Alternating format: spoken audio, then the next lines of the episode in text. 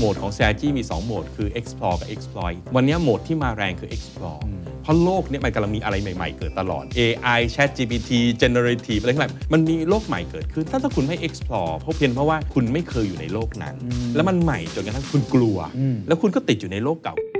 This is the Standard Podcast. The secret sauce. Strategy Clinic กับดร.ธนัยชรินทร์สาร What's your secret?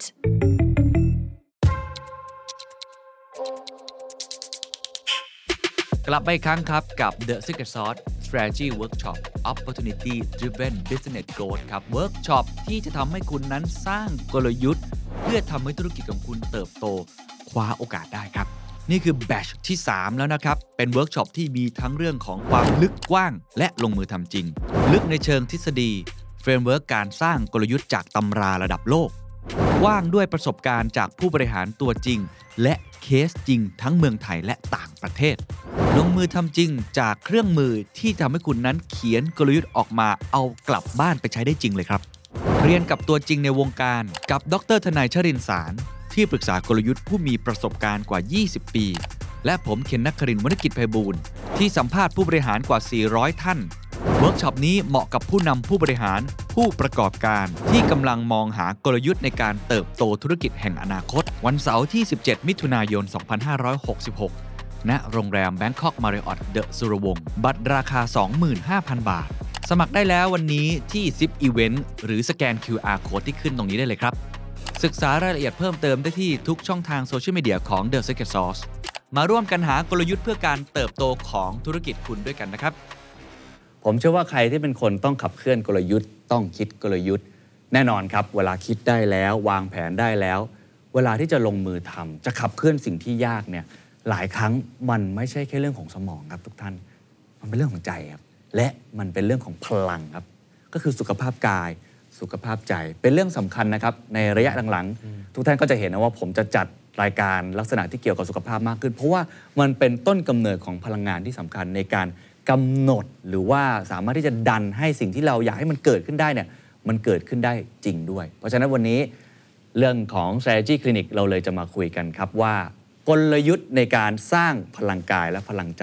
ทำอย่างไรครับ สวัสดีอาจารย์ธนายทนินสวัสดีครับคุณเคนเป็นตอนที่ผมเชื่อว่าหลายคนโดนใจแน่อืมๆเพราะว่าหลังๆเนี่ยคนให้ความสำคัญเรื่องสุขภาพมากขึ้นครับแน่นอนมุมหนึ่งบางคนให้ความสำคัญสุขภาพอยากอยู่กับบุตรหลานครับหรือว่าอยากให้ตัวเองนั้นดูดีอืมแต่มุมที่เราจะคุยกันในวันนี้อ่ามัมันเป็นมุมเรื่องการทำงานใช่ทำไมอาจารย์ถึงอยากยกเรื่องนี้มาพูดคุยครับกันคือเราคุยเรื่องกลยุทธ์มาตลอดนะคุณเคนนะครับแล้วเป้าหมายของกลยุทธ์สุดท้ายคือคาว่า superior long term performance ถูกไหมฮะอันเนี้ยเรามองใน context ของ บริษัทองค์กร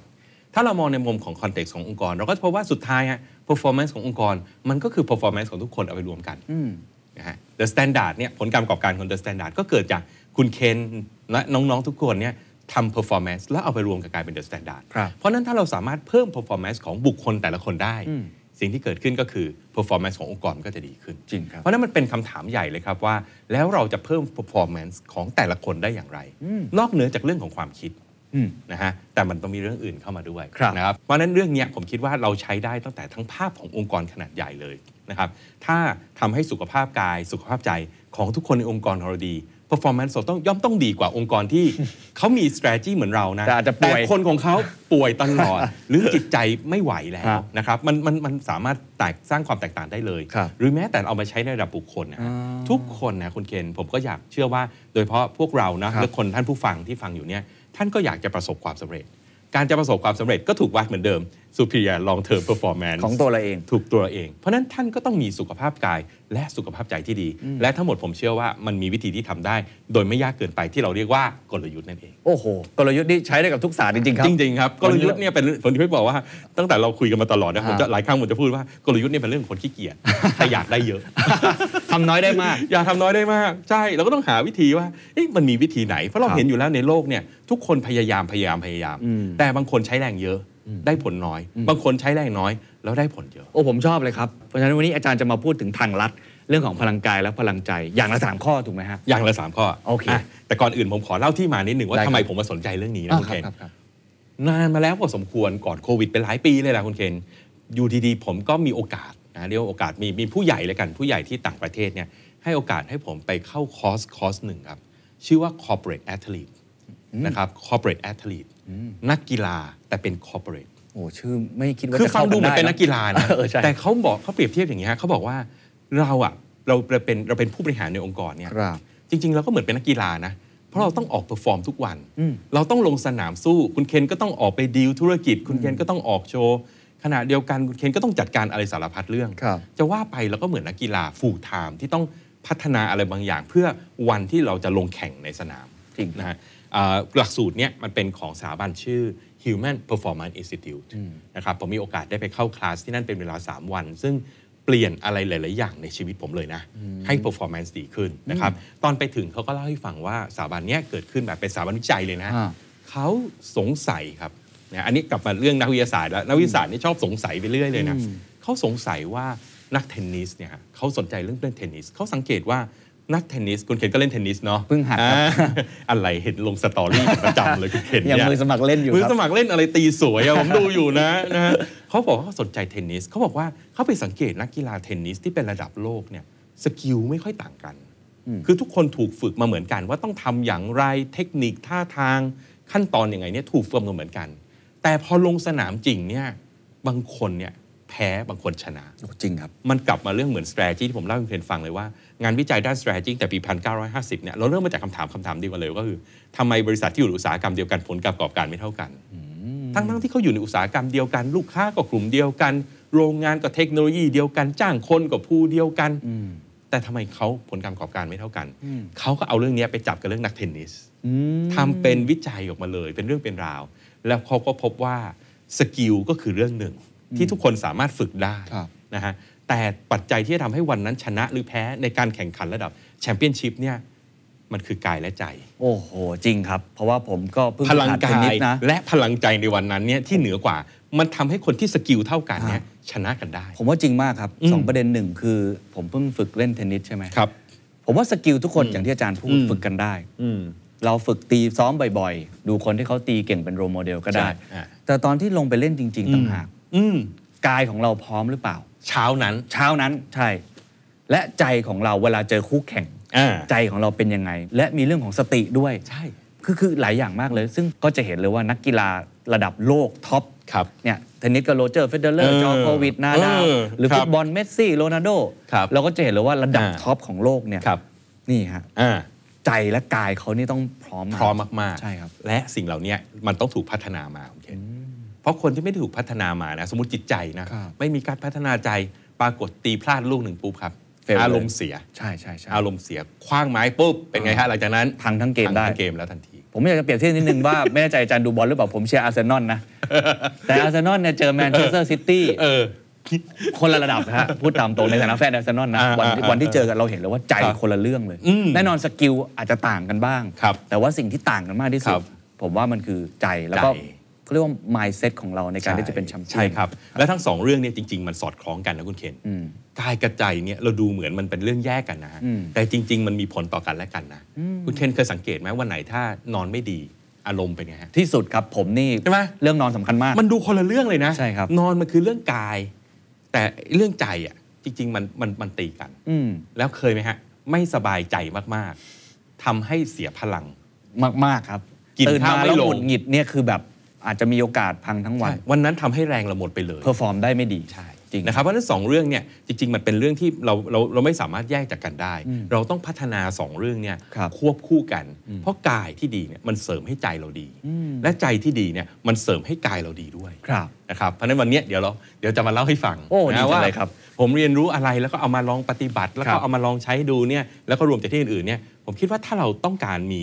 กลยุทธ์ในการพัฒนาสองเรื่องเนี้ยเราทำอะไรได้บ้างได้เลยครับนะครับงั้นเราเริ่มที่แอบกาบยอกเลยก่อนไหมว่าฮะแอบบอกเลยว่าทั้งหมดที่เราคุยกันมาในรายการอ่า strategy clinic นะคุณเคนผมจะไม่คุยเรื่องอะไรที่เราทำเองไม่ได้นะอ่าเราต้องเราต้องพูดทำได้ที่เราควบคุมได้ใช่เพราะถ้าเราควบคุมไม่ได้เนี่ยไม่มีประโยชน์ที่เราจะมาคุยกันครับนะฮะ circle of concern circle of influence อ่าคุณเคนจำได้ไหมในจำได้ครับ seven habits ใช่ไหมอ่าอ่าเราอย่าไปโฟกัส circle of concern อืมให้เราโฟกัสที่ circle of influence เพราะ เราจัดการกับมันได้ ไม่มีประโยชน์ที่เราจะไปคุยในเรื่องที่เราทำอะไรกับมันไม่ได้ครับอืมเพราะฉะนั้นสิ่งที่อาจารย์วันนี้จะมาพูดคุยกันครับเอาเรื่องกายก่อนครับเอาเรื่องกายก่อนเชิแล้ญวกันเลยนะคครัรับบเรื่องกายเนี่ยมันสรุปง่าย ๆ เลย มีคำอีกแค่สามคำเท่านั้นเองคุณคันนะฮะคือกการออกกำลังกายอืมการกินแล้วก็การนอน ฟังดูซิมเ l ิลมาก ฟังดูง่ายมากเลยใช่ไหมครับทุกคนทำอยู่ทุกวันใช่ไหมฮะอืมแต่บางคนอาจจะบอกว่าผมไม่ออกกำลังกายก็ได้นะอ่าอาจจะมีอาจจะมีอาจจะมีบ้างนะครับเราก็คงเห็นแล้วครับว่าคนเดี๋ยวนี้เขาให้ความใส่ใจเรื่องสุขภาพกายค่อนข้างเยอะเนาะมากๆจะบอกว่าคนอยากเฮลตี้อยากดูดีนะครับนั่นสิ่งแรกเลยครับที่เรามักจะเห็นครับในโลกโซเชียลเขาจะออกกำลังอ่าใช่ใช่เป็นเทรนด์เลยตอนนี้เขาจะออกกำลังนะฮะแล้วก็อีกพวกก็จะเริ่มมาละเรื่องของการ รับประทานอาหารอ่ากิน healthy ที่ดีกิน healthy กินหรือว่า clean superfood อ่าอะไรอย่างเงี้ยก็จะมีว่าเทรนด์ไปใหม่ๆในการกินอ่วิตามงวิตามิน Keto อะไรก็ว่าบ้างกันไปอะไรบ้างแล้วแต่ แต่ที่เราสังเกตนะจะไม่ค่อยมีใครเอามาโชว์กันบนโลกโซเชียลเรื่องการนอนเดี๋ยวเดี๋ยวเจ้านายด่า ไม่นอนมันเป็นมันเป็นสิทธิส่วนบุคคลนะคุณเคนเรานอนเวลาไม่ได้มานอนที่ออฟฟิศครับนะเพราะฉะนั้นส่วนใหญ่เนี่ยที่ผมเห็นนะ ถ้าไปดูนะครับเอาคนที่ต้องการที่พัฒนาร่างกายเนี่ยเขามักจะ ให้น้ำหนักกับเรื่องของการออกกำลังค่อนข้างเยอะนะไปไตรกีฬาเข้ายิมออกกำลังยกน้ำหนักโชว์นะฮะคุยเรื่องการกิน แล้วก็มาเรื่องของการนอนครับแต่สิ่งที่ผมเรียนรู้จาก Human Performance Institute นะฮะแล้วก็มาคุยกับแพทย์หลาย ๆ ท่าน confirm ตรงกันครับ จริง ๆ เนี่ยมันเป็นลำดับที่ผิดนะฮะอันดับหนึ่งจริง ๆ เนี่ยคือเรื่องของการนอนฮะโอ้ เข้าทางผมเลย ถ้าคุณเคนนอนดีนี่คุณเคนโชคดีไปเยอะแล้วนะฮะเพราะอะไรครับ เพราะนอนคือ recovery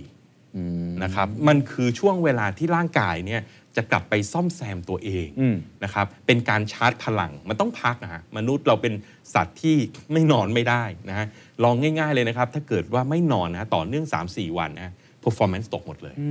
มนุษย์เป็นอย่างนั้นจริง ๆ พลังมันหายหมดจริง ๆ นะครับเพราะฉะนั้นการนอนเนี่ยคือสิ่งที่สำคัญมาก ๆ เลยนะครับโกรทฮอร์โมนที่จะออกมาตอนเวลาประมาณ4ี่ทุ่ม นะครับมาช่วยพัฒนาต่างๆเนี่ยมันจะไม่ออกทันที แล้วร่างกายมันจะค่อยๆโทรมลง คือพูดง่ายๆพื้นฐานมันจะแย่ลงครับเพราะฉะนั้นนะครับถ้าจะ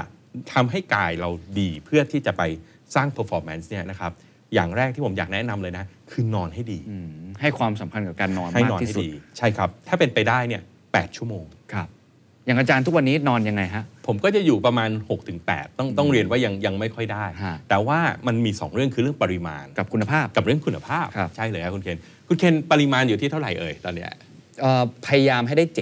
อ่า7ก็จะประมาณ6-7ถึง7 ได้ได้วันไหนนอนเกินก็จะงวงเงียนะฮะงวงเงียแปดถึงเก้านี่ไปงวงเงียได้เลใช่ยใช่แต่ก็ป็นไปจะได้เฉลี่ยถ้าให้เกิเจ็ดนถ้าเกินเนาะใช่แต่ไม่ให้น้อยกว่าอืม6วันไหนที่น้อยกว่า แต่ก็มีบางวันมันก็จะน้อยกว่า ก็เอ่อในวันนั้นก็จะถือว่าเป็นทีบข้อทียกเว้นอ่าครับถือว่าเป็นข้อยกเว้นไปนะครับคนหนึ่งที่ตอนนี้ผมว่า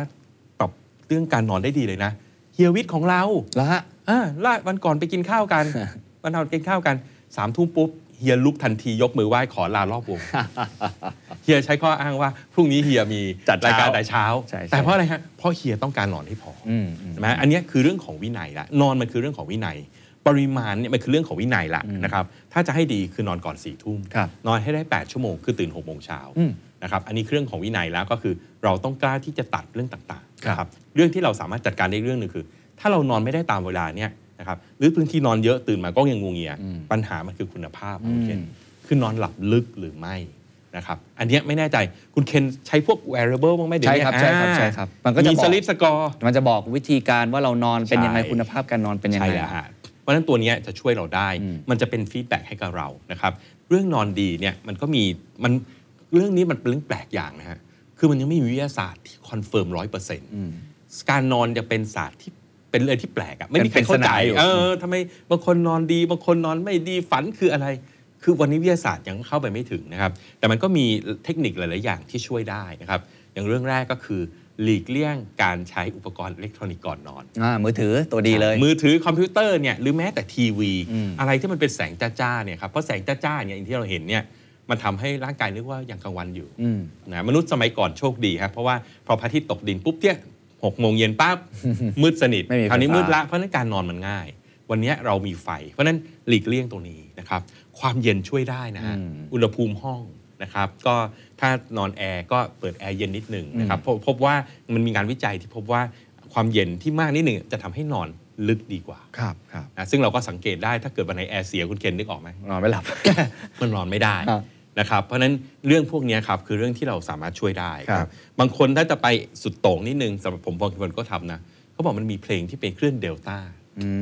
มหาใน YouTube ได้เลยเออผมเคยเคยเป็นฟังคลื่นอยู่เดลต้าอ่าฮะอะก็เปิดไอ้เดลต้านี่แหละคครัรับบไปด้วยเรียบร้อยนะครับ มันก็สามารถไปได้ มีอีกเทคนิคหนึ่งครับอืมคนใช้บ่อยเดินเข้ามาหาผมบ่อย บอกว่าเปิดพอดแคสต์ Secret Sauce แล้วหลับสบายอันอันนั้นเท่าสมัยผมผมผมเด็กๆก็คืออ่านหนังสือ อ่านตำราเตรียมโอ้เตรียมฟังอ่านเพลินๆไปหลับเตรียมสอบเนี่ยเดี๋ยวหลับเลยเออเป็นไปได้เป็นไปได้โอเค ยินดีนะถ้าเป็นตัวช่วยได้ถ้าช่วยได้นะก็ถือว่าได้ประโยชน์หลายอย่างครับครับนะได้ความรู้ด้วยได้หลับด้วยนะครับนะเพราะฉะนั้นสิ่งเหล่านี้คือสิ่งที่ช่วยได้ในฮะเชิงของการเตรียมตัวนะครับการเตรียมตัวนอนเพื่อให้นอนดีนะครับและอีกอย่างที่เขาบอกก็คือจะการนอนดีเนี่ยจะเกิดขึ้นเมื่อ นอนเป็นเวลาเวลาอืมจริงครับอ่าคือคือแบบวันนี้อย่าไปนอนดึกตื่นคือให้เป็นสายรูทีนให้มันเป็นรูทีนอันนี้ผมใช่ผมปรับเวลาไม่ใช่แบบตัวเองคืนเหมือนวันศุกร์คืนวันเสาร์ปาร์ตี้ถึงตีสามครับแล้วไปตื่นเอาเที่ยงวันอย่างเงี้ยไม่ดีอ่าจริงครับนะครับจงเพราะฉะนั้นพยายามทำให้มันเป็นรูทีนนะเพราะว่าจริงๆเรื่องวันเนี่ยมนุษย์มากำหนดขึ้นเองนะธรรมชาติไม่ได้กำหนดให้อืมมันเป็นสิ่งสมมุติ เพราะฉะนั้นจริงๆรูทีนของเราเนี่ยให้ไปตามนั้นเถอะครับครับอันนี้นี่คือเรื่องนอนนอนนะฮะซึ่งจะช่วยเยอะมากนะครับสังเกตว่าถ้านอนลึกนอนดี ตื่นเช้ามาเนี่ยมีพลังไปทั้งวันละอืมมันเหมือนเราได้ชาร์จแบต เห็นด้วยนะครับ เรื่องที่สองก็คือการกินแหละครับครับณเคนนะครับ การกินก็ต้องใช้หลักที่ว่ากินแบบ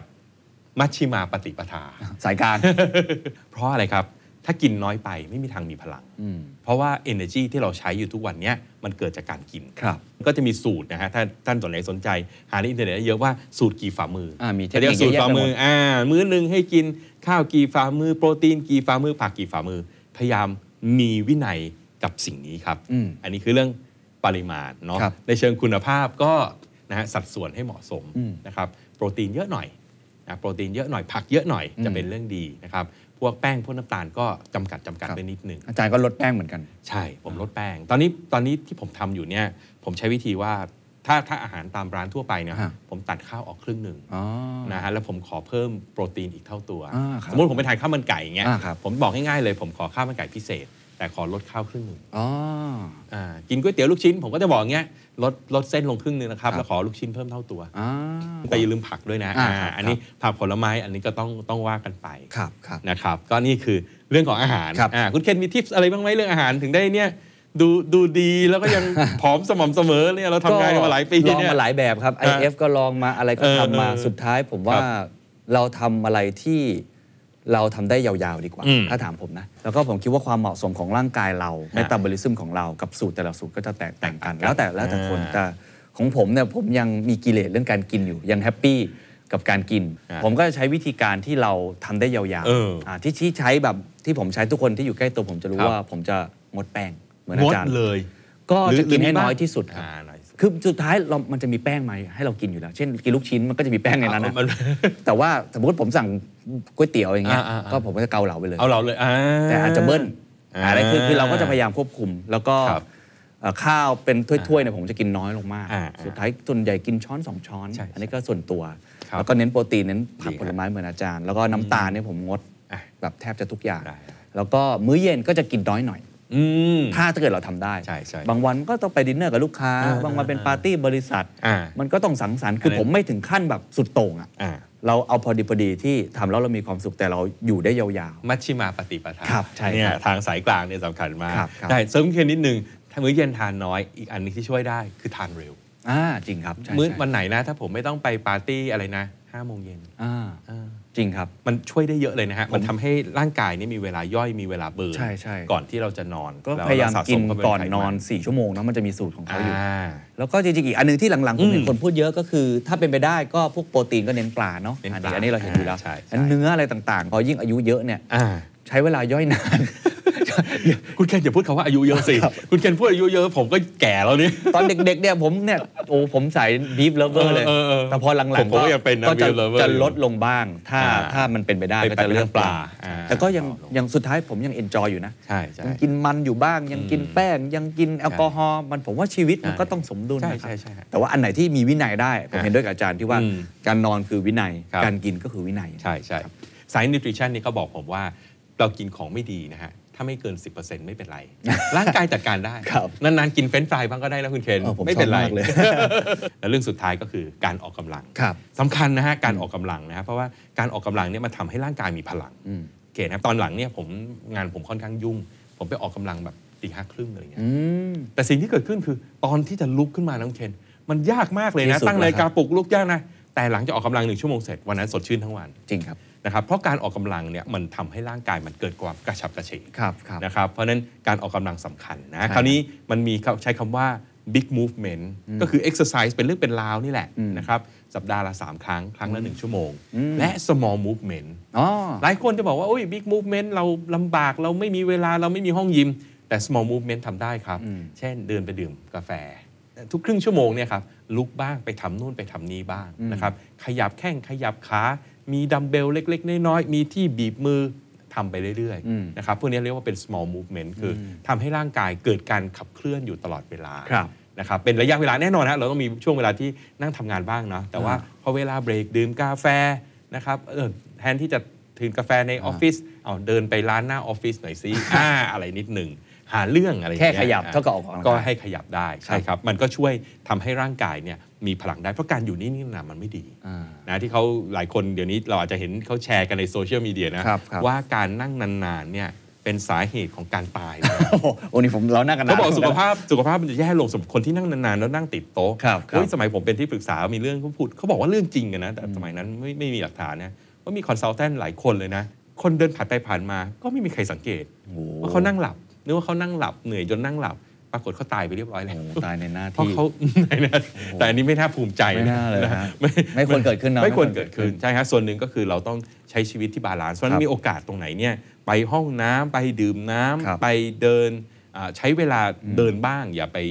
อย่าไปขี้เกียจจนเกินไปอ่าโชคดีที่สุดก็คือคนที่ฟังรายการ The Secret Sauce นอกจากจะหลับสบายแล้วอ่าหลายคนก็เดินไปด้วยฟังไปด้วยออกกำลังไปด้วย อันนี้ออกอันนี้กำลัผมงกาได้ยยินว่าตอนไปด้วยเช้าๆออกกำลังไปอันนี้ด้วยเป็นเพื่อนได้ะครับมากๆเลยเพราะฉะนั้น 3 เรื่องนะครับที่จะฝึกกายเราเนี่ยให้มีพลังครันะบไฟพลังเพื่อเราจะได้มี performance ก็คือการนอนการกินแล้วก็การออกกำลังอ่าโดยเรียงลำดับการนอนสำคัญนอนก่อนนะฮะสุดเนาครับอ่ากินแล้วก็ ออกออกกำกำลัลังงกายแต่อยากให้ทำทั้ง 3 อย่างนะฮะครับอย่าอย่าเอาเอาเอาแต่นอนอย่างเดียวนะ เดี๋ยวกลายเป็นบางออนเอาแต่นอนครับ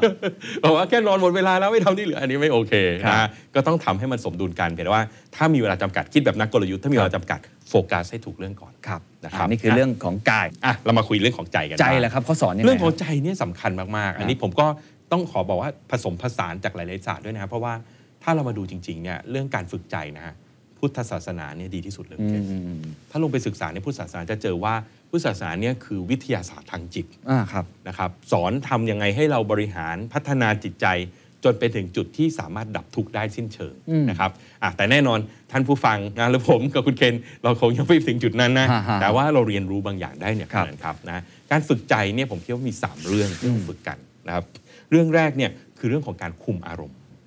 นะฮะเพราะอารมณ์เนี่ยมันเกิด มันคือใจเราเนาะใจเรามันเกิดอารมณ์ขึ้นมา รักโลภโกรธหลงนะครับ มันเกิดจากไหน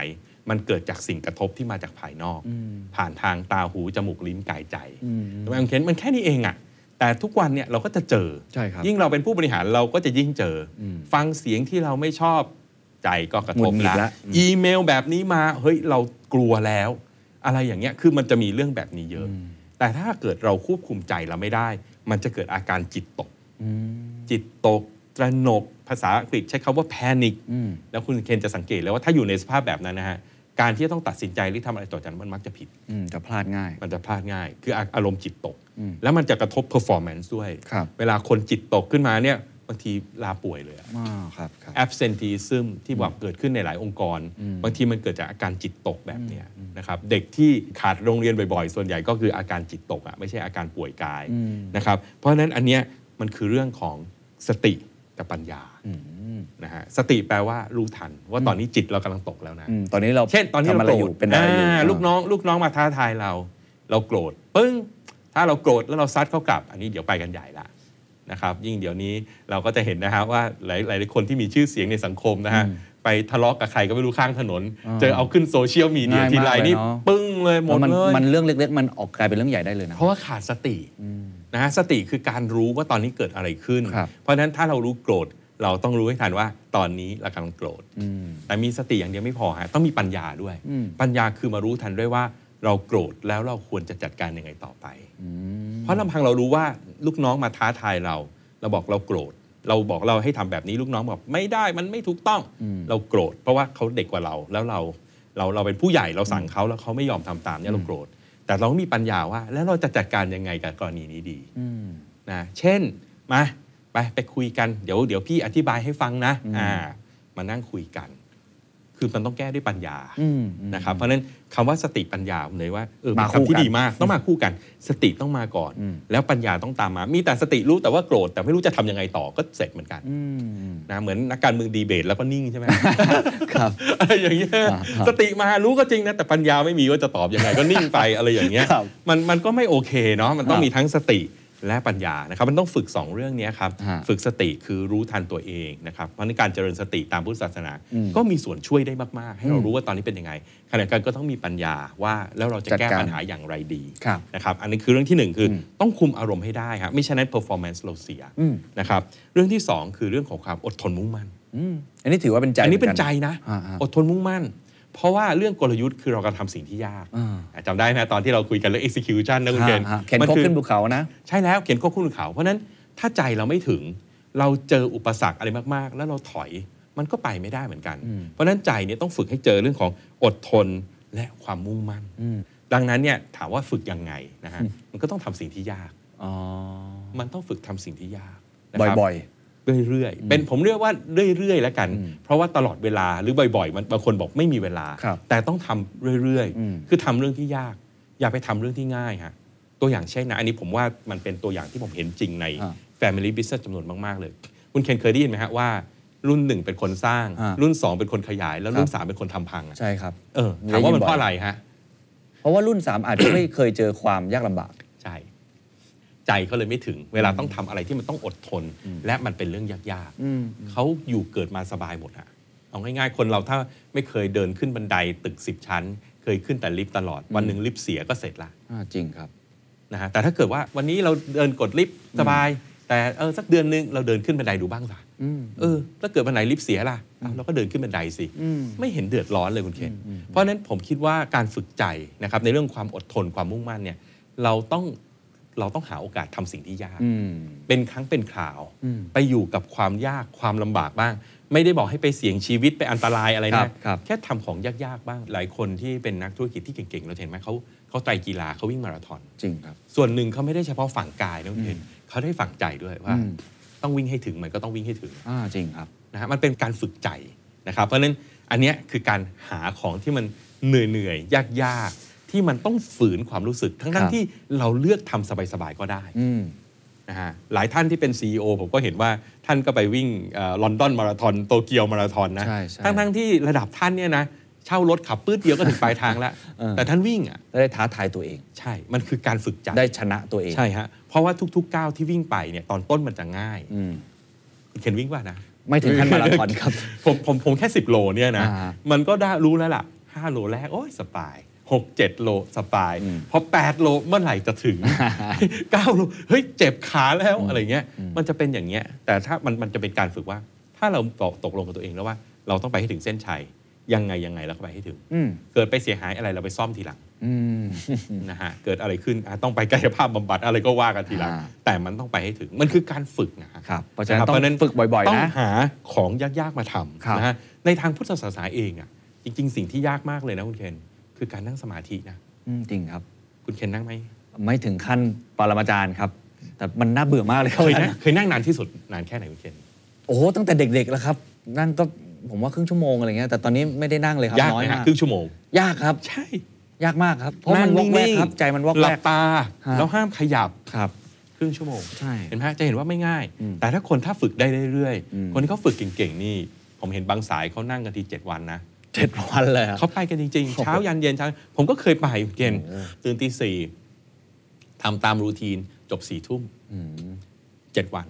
แต่ถ้าเราทำอย่างนี้ได้เนี่ยมันจะทำให้เราเนี่ยมีใจที่อดทนและมุ่งมั่นอืมหมายความว่าเมื่อเราเห็นเป้าหมายชัดเจน และครับเมื่อเราคอมมิตแล้วเนี่ยอืมเราจะทำให้ได้ ผมว่าอันนี้ดีเพราะว่ามันเป็นการฝึก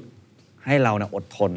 ให้เรามีใจที่ใหญ่ขึ้น ใช่ ซึ่งอันนี้ต้องฝึกนะฮะใช่ไม่ใช่ว่าแบบว่าเฮ้ยทำไมคนนั้นเขาดูอึดจังเลยใช่ทำไมใช่คนนั้นเขาดูแบบทำอะไรแล้วเขาไม่ยอมแพ้ง่ายๆ กัดไม่ปล่อยที่อาจารย์บอก ใช่ใช่ จริง ๆ มันต้องฝึกนะใช่ มันต้องฝึกฮะ อืมคือมันไม่มีอะไรในโลกที่มันมัน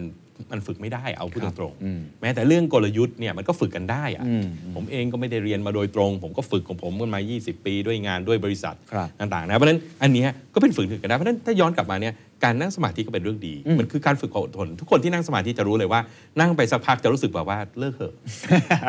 แต่ถ้าทำทำเกิดไมควะนเนี่ที่ยคนแต่อืมว่าก็แต่แต่ถ้าถามว่านั่งหนึ่งชั่วโมงเป็นไปได้ไหมมันก็เป็นไปได้เป็นอไปยู่ได้แล้วในหมดทฤษฎีใช่ใช่ใช่เพียงแต่ว่าใจคุณอะมันจะอ่าถอยออกมาจริงครับ แต่ถ้าคุณชนะใจตรงนี้ได้เรื่องอื่นที่ใหญ่กว่านี้คุณก็ต้องทำได้โอ้ดีอ่าครับใช่ไหมฮะนี่คือเรื่องที่สองนะครับเรื่องที่สามก็คือต้องทำให้ใจเนี่ยกล้าหาญอืมกล้าทำสิ่งใหม่ อดทนที่เราชทำอบสิ่งบยาอกวันนี้ไม่พว่าต้องกล้าออกด้วยจาก comfort zone อ๋อเพราะเพ ราะว่าวันนี้โลกเราเนี่ยคือโลกของการก้าวออกจาก comfort zone ทำสิ่งใหม่ทั้งนั้น มีแต่ใช่สิ่งใหม่เต็มไปหมด ใช่ เหมือนที่เราคุยกันในรายการอะโหมดของ strategy มี 2 โหมด คือ explore กับ exploit อืมวันนี้โหมดที่มาแรงคือ explore เพราะโลกเนี้มันกำลังมีอะไรใหม่ๆ เกิดตลอดใช่ไหมฮะ AI Chat GPT generative อะไรทั้งหลายมันมีโลกใหม่เกิดขึ้น ถ้าถ้าคุณไม่ explore เพราะเพียงเพราะว่าคุณไม่เคยอยู่ในโลกนั้น แล้วมันใหม่จนกระทั่งคุณคุณกลัว แล้วคุณก็ติดอยู่ในโลกเก่าคือ exploit ทำแต่เรื่องเดิมๆทำให้ efficient ขึ้น สุดท้ายมันไปไม่ได้คุณเคนครับ มันไม่มีการเติบโตอืมทำให้ efficient ขึ้นก็ได้แค่ต้นทุนต่ำลงอืมอืม competitive มากขึ้นนิดนึงอืมแต่คนที่เข้าไปโลกใหม่เนี่ยตลาด blue ocean มันเต็มไปหมด อันเนี้ยก็คือเรื่องใจเหมือนกันอืมอืมหลายท่านนะที่เป็นนักธุรกิจผมบอกว่าท่านต้องออกนอกประเทศปุ๊บท่านถามเลยว่าเฮ้ยเราจะไหวเหรอเราไม่เคยไปอะ เราไม่ capable อะอ้าว อย่างนี้แล้วไปดูสิครับ คนจีนพ้นทะเลเขาก็ไปกันทั่ว ญี่ปุ่นก็ขยายไปทั่ว เกาหลีก็ไปทั่วสิงคโปร์วันนี้ก็ขยายไปทั่วอืม